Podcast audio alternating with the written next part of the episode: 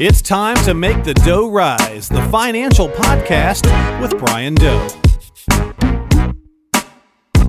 It's time for another edition. In fact, our first edition of 2021 of Make the Dough Rise. We're going to get a little bit smarter on today's show with Brian Doe, certified financial planner with an office in Greensboro, Georgia, and always online at livingworth.com. Brian has more than two decades in the financial services industry and has been a practicing certified financial planner since 2013. I figured since it's the first show of the new year, Brian, it's good to do a, a full reset of your credentials to begin our first show of the new year. How are Yeah. you, sir? Great to talk to you. Oh, doing great. Ha- Happy to uh, hopefully be on track for a better year this year. We're going to shape it up today. Did you enjoy the holidays? Happy New Year, all that good stuff? Yeah, holidays were good. The uh, end of the year was great. It was no no complaints on this end.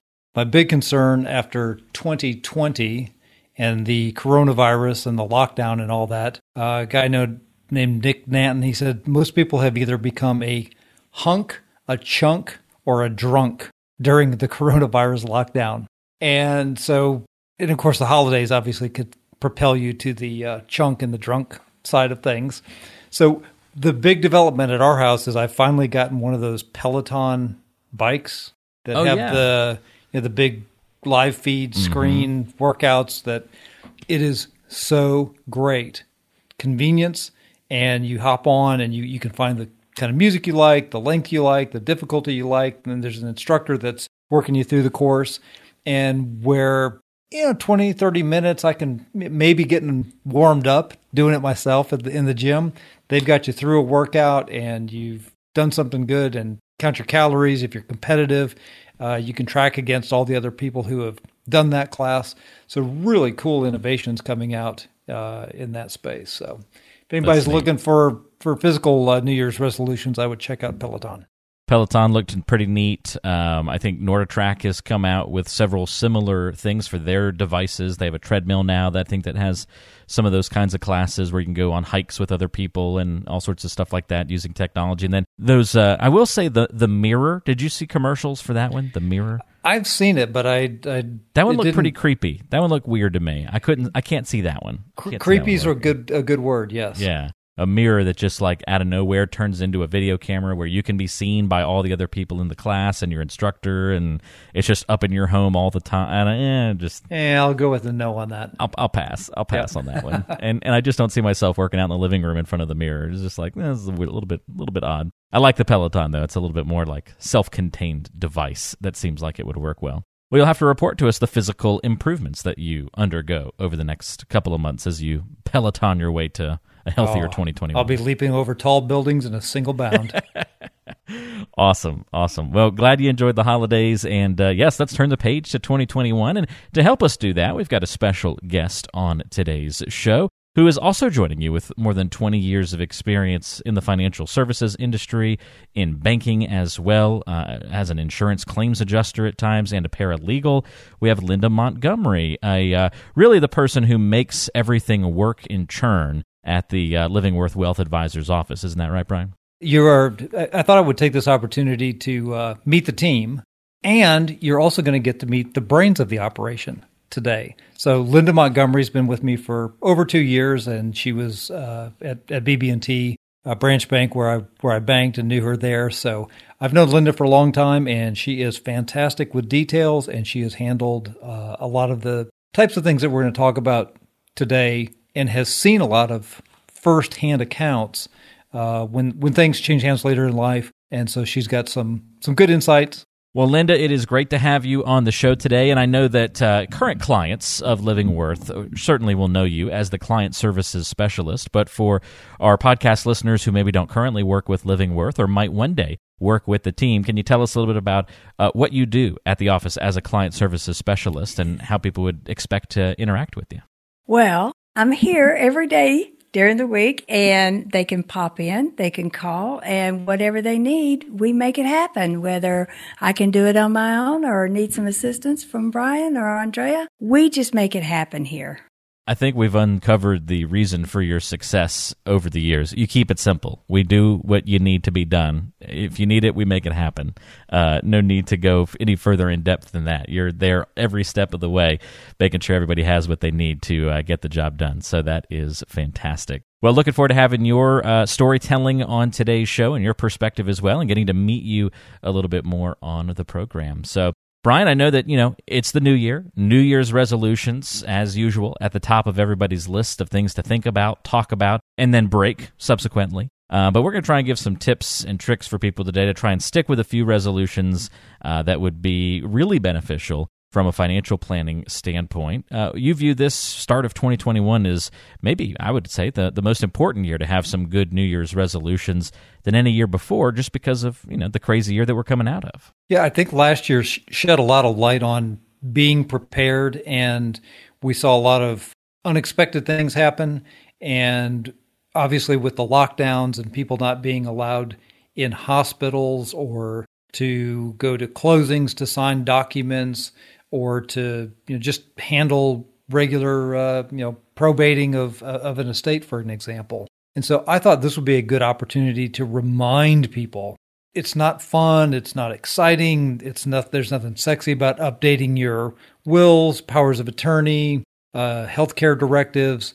All of those things, though, can become critical in, in a situation like like we had last year, where you know maybe you had some health directives. Where if, if your spouse or somebody was able to better communicate with somebody in the hospital or at the doctor's office that couldn't happen. You know people were were barred from uh, even even coming into the hospital. So it can create a lot of uh, issues and, and problems if you're not prepared. So taking the time to maybe come back and say is my will up to date should we retitle things into a trust? Do we need to refresh our powers of attorney or you know update our healthcare directives given all of the uh, the things that have happened? So that that's what we're going to talk a little bit about today. Well, let's walk through it a little bit, Brian. What's the first thing that you want to tackle when it comes to kind of consolidating and getting all of our affairs in order at the beginning of the new year so that we have all those ducks in a row? Well, durable power of attorney is the one that we deal with the most here. And that is simply your financial power of attorney. So if you if you think about healthcare power of attorney, financial power of attorney, these are just assignments that you're making on your behalf. If you're incapacitated, unable to conduct business, uh, you, it's basically the person you're going to delegate that to. Now, there's two good ways to set up power of attorney on your financial accounts. So, for example, someone that has a, a Charles Schwab brokerage account or IRA, they can do a limited power of attorney form very easily. That's that's a document uh, Linda and I can generate. They can sign, get that back in, and, and you can very quickly have a good enough backup plan if something very sudden or unexpected happened. This would allow your spouse to have the continuity to transact business, write checks, withdraw money, transfer funds, uh, without having to go down and actually activate your durable power of attorney with the you know local probate court. So that's one simple way. The better and more robust way to do it is to make sure you actually have durable powers of attorney for financial matters and pick out the person that you're delegating to and assigning to to transact business because th- this is a very powerful and an important position. So you want to make sure that uh, you know, obviously if it's a surviving spouse or something like that, there's there's continuity and, and trust and all that thing. But if you're having to delegate to you know a child or a, a, another third party, you just want to have spend the time to make sure you make the right decision. And the other thing you need to be mindful of is does your surviving spouse actually know how to conduct business on on your actual accounts. I think Linda, you've you've seen some of that. I have, unfortunately. We had a widow come into the bank and she was absolutely at a loss. Her husband was a CPA, so you could say he was a little control freak over the money. And by doing that, you know, it helped them all the way through until he unexpectedly passed away and she was left not knowing if they had money, where it was, if he had life insurance, As a matter of fact, she came into the office wanting to borrow money to bury him because she absolutely had no idea how much money they had. And it was unfortunate that, you know, things worked out like that, but she had plenty of money. She just didn't know how to go about figuring out where it was, how much it was, was there life insurance. She had no clue, but over the years we, uh, we wrapped it up and she is doing well now. So, but it, it was a little struggle there in the beginning. And Walter, one of the things there too is to be sure that you know not only does your spouse know where the, the money is and, and have good communication, but now so much is online, bill pay, access to accounts. Er, you may even have uh, electronic bills and those types of things going to a website or server that that provides the service.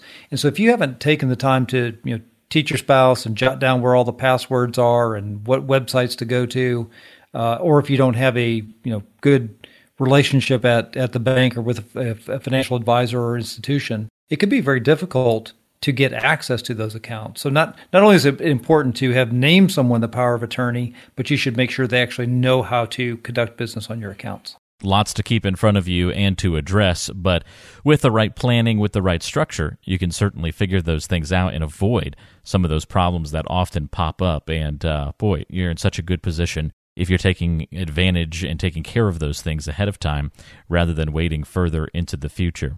So, durable power of attorney, certainly one big element that we need to be thinking about uh, for this kind of beginning of the year checklist, if you will. Some of the things that we need to address and get ready for the new year. If you're making a New Year's resolution to get organized, get your stuff together when it comes to your finances and that sort of thing. Uh, what else do we want to add to the list here, Brian, in terms of doing this checkup and making sure we're in good shape? Well, I think if we're talking while while we're talking about power of attorney and, and assigning someone to be in charge, the healthcare power of attorney or the advanced directives are especially critical. And, again, like I said about last year with with COVID, if you're not able to have a spouse or somebody in the hospital, and I've I've been in situations where uh, it was end of life or, or you know, major illness or something like that with with the uh, intensive care unit or something like that.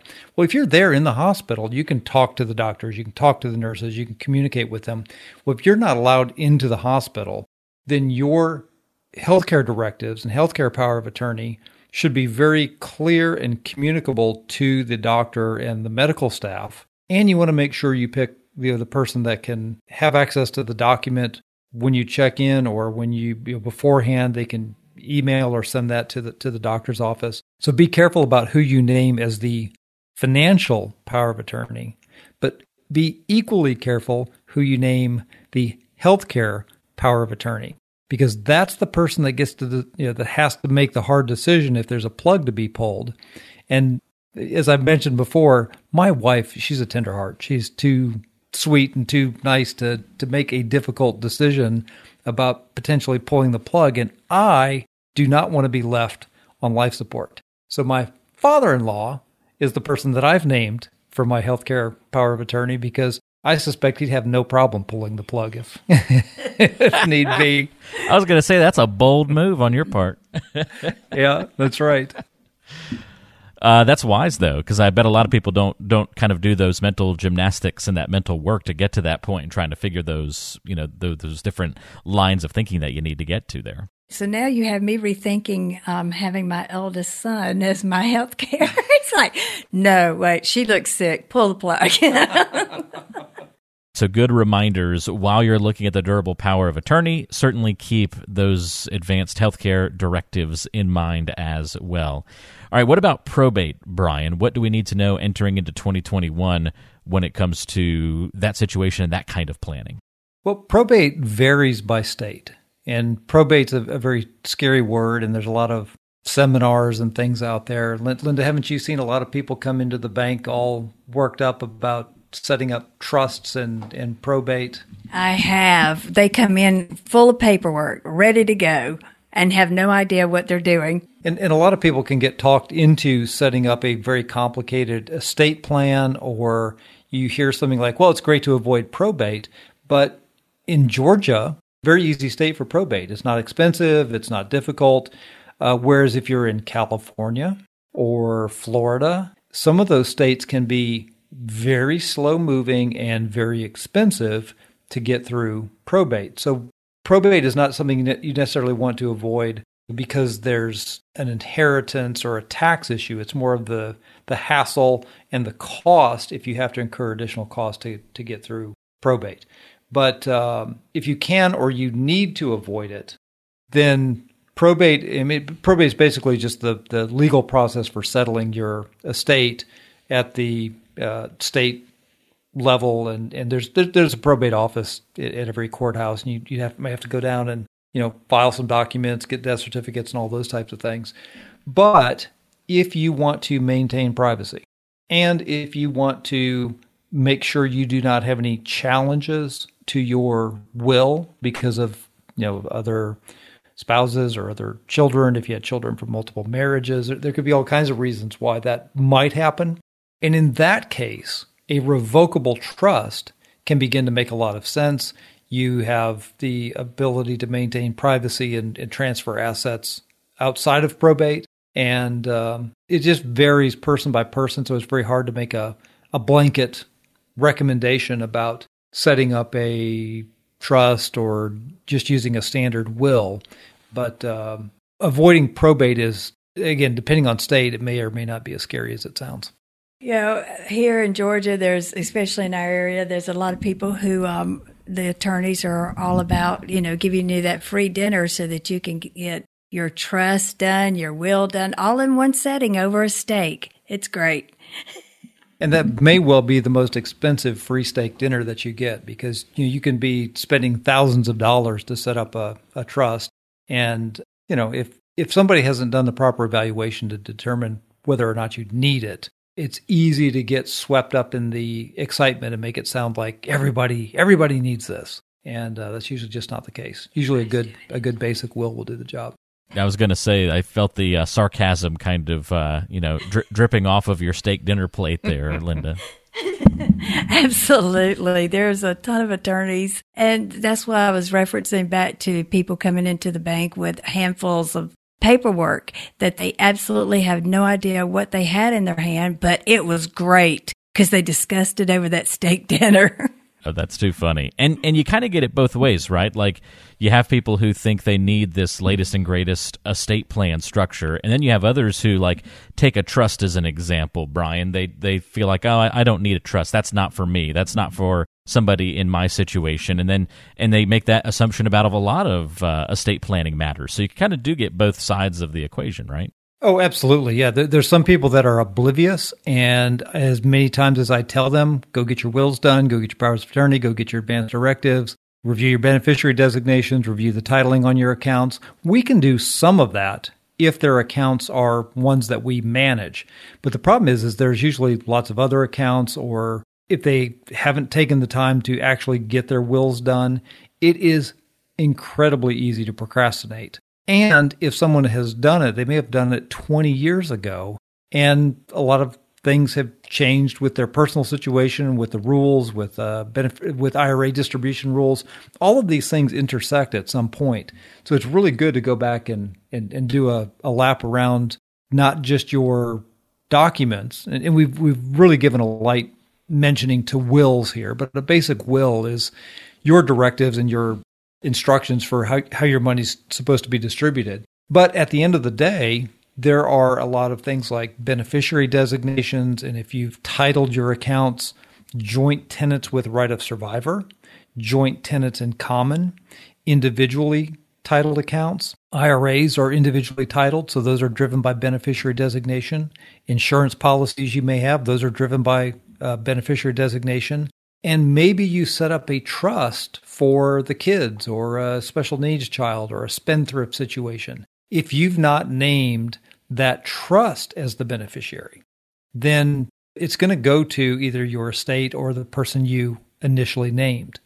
And fortunately, uh, I've not had to deal with a lot of divorce situations, but I, I have heard stories where people got divorced and the ex wife or husband got the life insurance benefits and um, there's no recourse to the survivors. It's devastating when that happens, isn't it? Absolutely. Absolutely.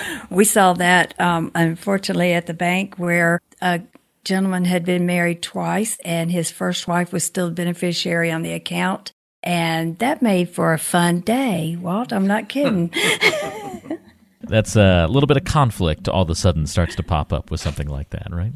Indeed, indeed. So here's something that I struggle with, Brian, and that's trying to keep all of, and this is actually on my list of things to do for 2021. And I'm in, wondering if you would include this on your list as well. Perhaps folks who are closer to retirement are better organized than I am. But, you know, I do a lot of managing of the finances in the household. Uh, you know, keeping up with paying bills and the accounts and planning for our future and all those kinds of things. And other than kind of just telling my wife to like eh, just hack into my computer and start looking at the websites I visit to figure out where you know you need to go to you know gather dollars and things like that, or just keep an eye on the mail for things coming through if I were to pass away. I don't have a fantastic way of kind of telling her where everything is. And part of my problem is I don't want to just write it all down on a piece of paper and have it sitting right here on my desk for, you know, if there was ever a robbery or something like that for somebody to come through. So, what about keeping up with uh, passwords and documents and things like that in a safe, secure way. You hear so much about people getting hacked these days, both virtually and you know the old-fashioned way of robberies and that kind of thing. It, it can be kind of a scary road to navigate, keeping all those things safe, but also wanting to be organized. Yeah, so we've got a lot of I've had a lot of issues with uh, obviously passwords. Everybody's got a page full of passwords anymore.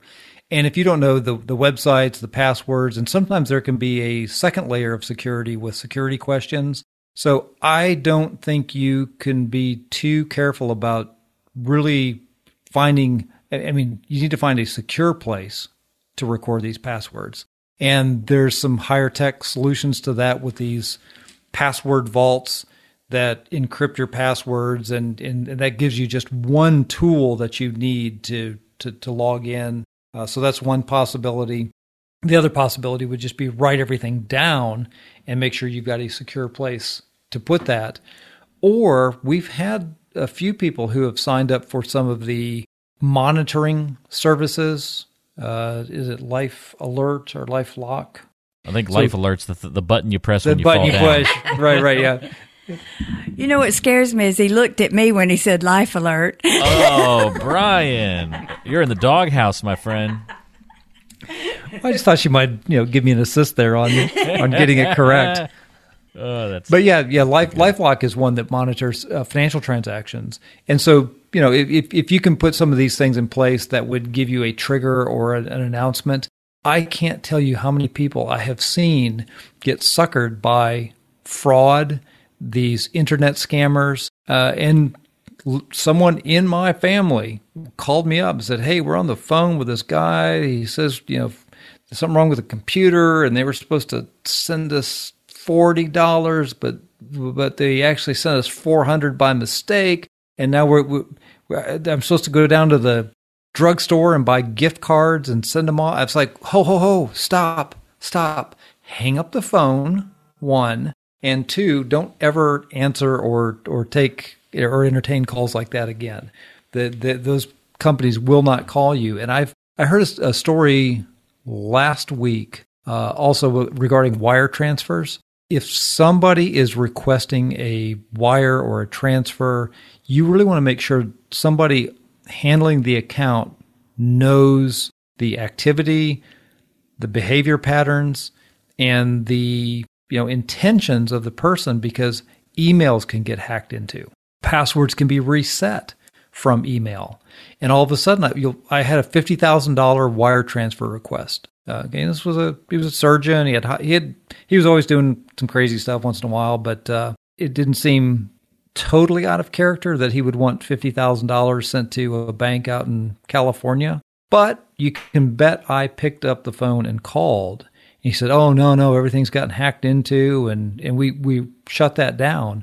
But I've seen situations where they've faked it so well, and they'll say things like, "Well, don't tell anybody. This is a personal matter. Don't you know, please don't spread this to anybody." And some people got fooled into sending about hundred thousand dollars worth of wire transfers before they actually stopped to to contact the client, and it was. You know, once that money is gone from a wire, it's it's pretty well gone. Wow. I had a, a grandfather um, just recently, last, not this recent Christmas, but the previous one, who happened to be getting some suspicious emails right around the time we were visiting. So I sat down with him and we looked at his the emails he was getting. And even I, who feels like I could normally spot that kind of fraud stuff pretty easily, was like, wow, okay, this is a little bit more sophisticated. And other than a few little clues, which if you were responding to multiple emails, like, you know, some days you're just rapid firing lots of emails back and forth, you could miss it. You could miss some of those little clues that came through very easily. I could see that. Uh, but because he got he got just enough clued into it to like this is odd. He he's talking different than normal. This person that he normally communicates with, and they were trying to pay for their rental house that they you know they're snowbirds, and they were trying to pay for a rental house. And usually they've paid with a wire transfer in the past, so nothing about that seemed suspicious. But where to send the transaction all of a sudden kind of changed. The next email was like, actually send it over here and you know then a, a, couple of other little things tipped him off to being like i don't this is weird and so we were able to sit down and be like yeah i think this guy has been hacked and he's trying to get you to send him the money instead of you sending it to the actual owner of the property and and there's definitely something fishy here so you need to get on the phone with the property owner and work this out but this email email has been compromised don't continue here and that was i mean he was very nervous very scared because he's like okay did they get me the attention immediately goes so not and did they get my like not just did they get me if I were to send this money, but did they get my passwords and my Fidelity account and you mm-hmm. know and mm-hmm. all of those kinds of things became a major concern and gosh that's just so unfortunate when we have um, a population that is so trusting and so good and there's folks out there trying to take advantage of them like this. It, it just really makes my blood boil. I, I hate seeing stuff like that. And it, it hit personal last year. Yeah, and it's crazy how good they get at if they get into your email and you know, read some emails they get on your social media, and you've you've posted trips and friends and kids and birthdays, and you can construct, uh, you know, just without a ton of effort, a pretty good idea of what their routine is and when they might be you know doing things or celebrating a birthday or taking a trip or going you know where, where you go and what you do. It's too easy to find so much of that stuff out these days. I would say too with social media accounts i've seen a lot of them you know live on and, and you need to make sure somebody knows how to go in and uh, you know shut down or uh, deactivate or make uh, memorial accounts out of these social media accounts but they, they can use all the information on those to act like the person or someone they know.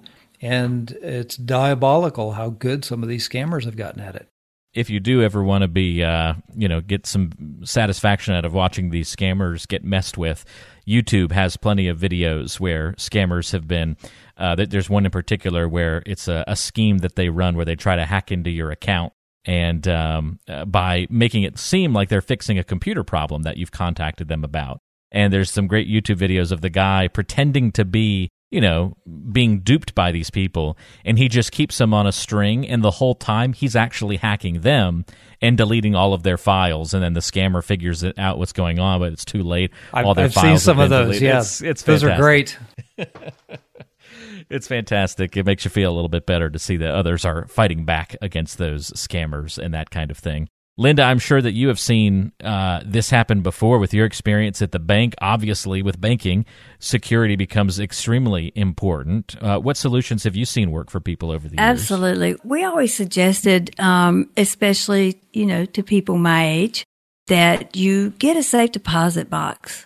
Put your wills, your uh, health directives, anything, your passwords, anything that you have that's important. Put it in the safe deposit box if you do not want a safe deposit box at a bank, uh, then have a safe in your home. The most important thing is, though, as Brian said, uh, whoever you decide your power of attorney is, or you're the one that's going to be in charge of you um, after you've passed or when you've become incompetent, is you let them know.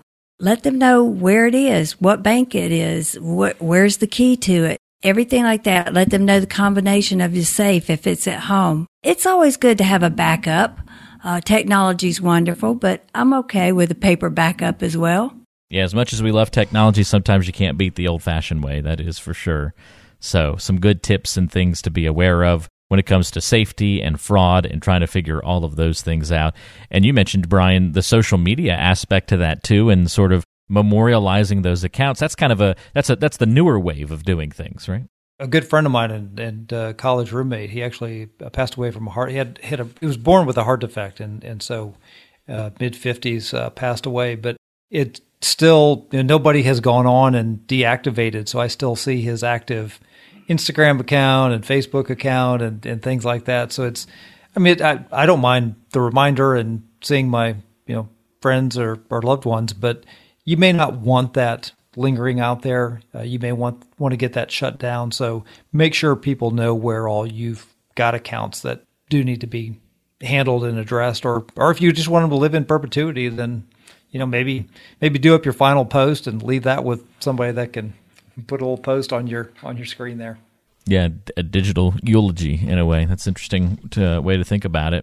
So, what are some final thoughts here, Brian? We have all these different moving parts. Obviously, we covered a lot of ground from social media all the way back to durable powers of attorney and kind of everything in between. What are our final takeaways and some solutions that we can? Because that's the big thing. We can all have these big New Year's resolutions, say we're going to do something, but when we can actually put a strategy and uh, a solution forward, uh, we actually run a higher chance of accomplishing those things. Well, what you were talking about, you know, in 2021, your big goal is to get your financials in order or your life in order, as I like to call it. So we're going to call it a life notebook.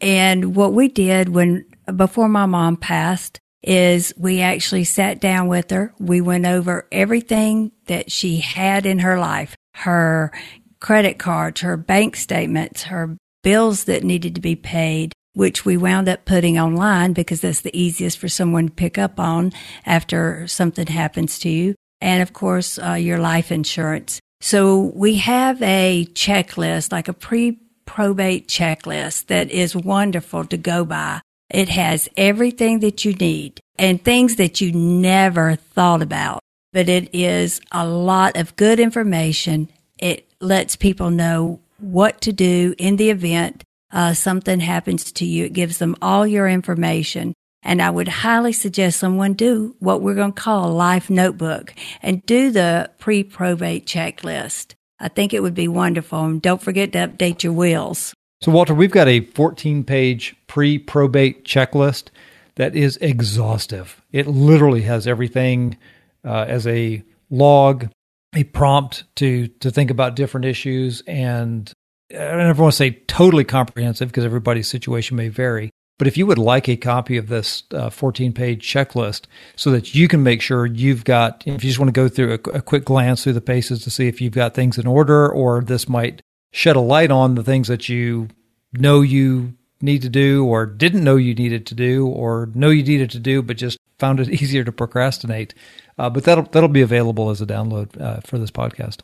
Oh, very good. We will put the link directly to that in the podcast, or you can go to livingworth.com. That's livingworth.com. I think I'll be going there to uh, grab a copy myself so that I can make sure that I'm following through on my I, I, I think we'll, resolution. I think we'll use you as a test case, and you, yeah, you can we'll do, do the uh, checklist here and give us a, some feedback on how good it is. That'll be great. Yeah, let's do that before uh, before the next episode comes around, um, and and that'll hold me. To, that gives me a deadline too. That's important.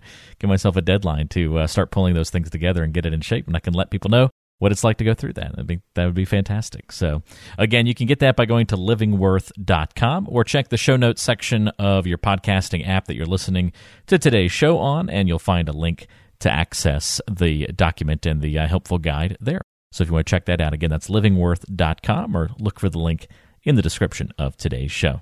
Well, Brian, Linda, thank you both for being on the show today. This was great getting to meet you and getting to know you a little bit more. Linda, thanks for sharing your perspective and stories. Thanks for us. having me. Yeah, this was a lot of fun. And uh, Brian, as always, uh, thank you and get back on that Peloton bike. No slacking, okay? Are you going for chunk status? No, no, no.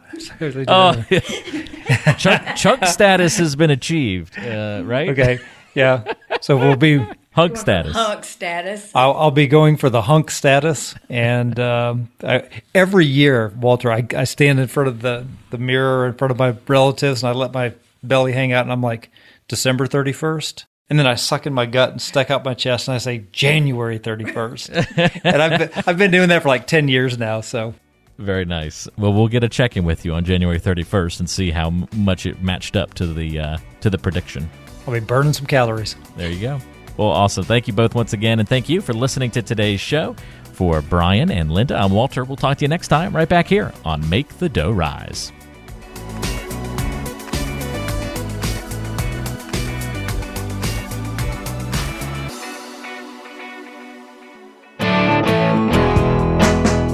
Make the Dough Rise is brought to you by Living Worth Wealth Advisors, with a central office in Greensboro, Georgia, but serving the Lake Country and beyond. The podcast is available on Apple Podcasts, Spotify, and all your favorite podcasting apps. Subscribe today and never miss an episode. Just search for Make the Dough Rise with Brian Doe. You can also visit MakeTheDoughRise.com to listen to recent episodes.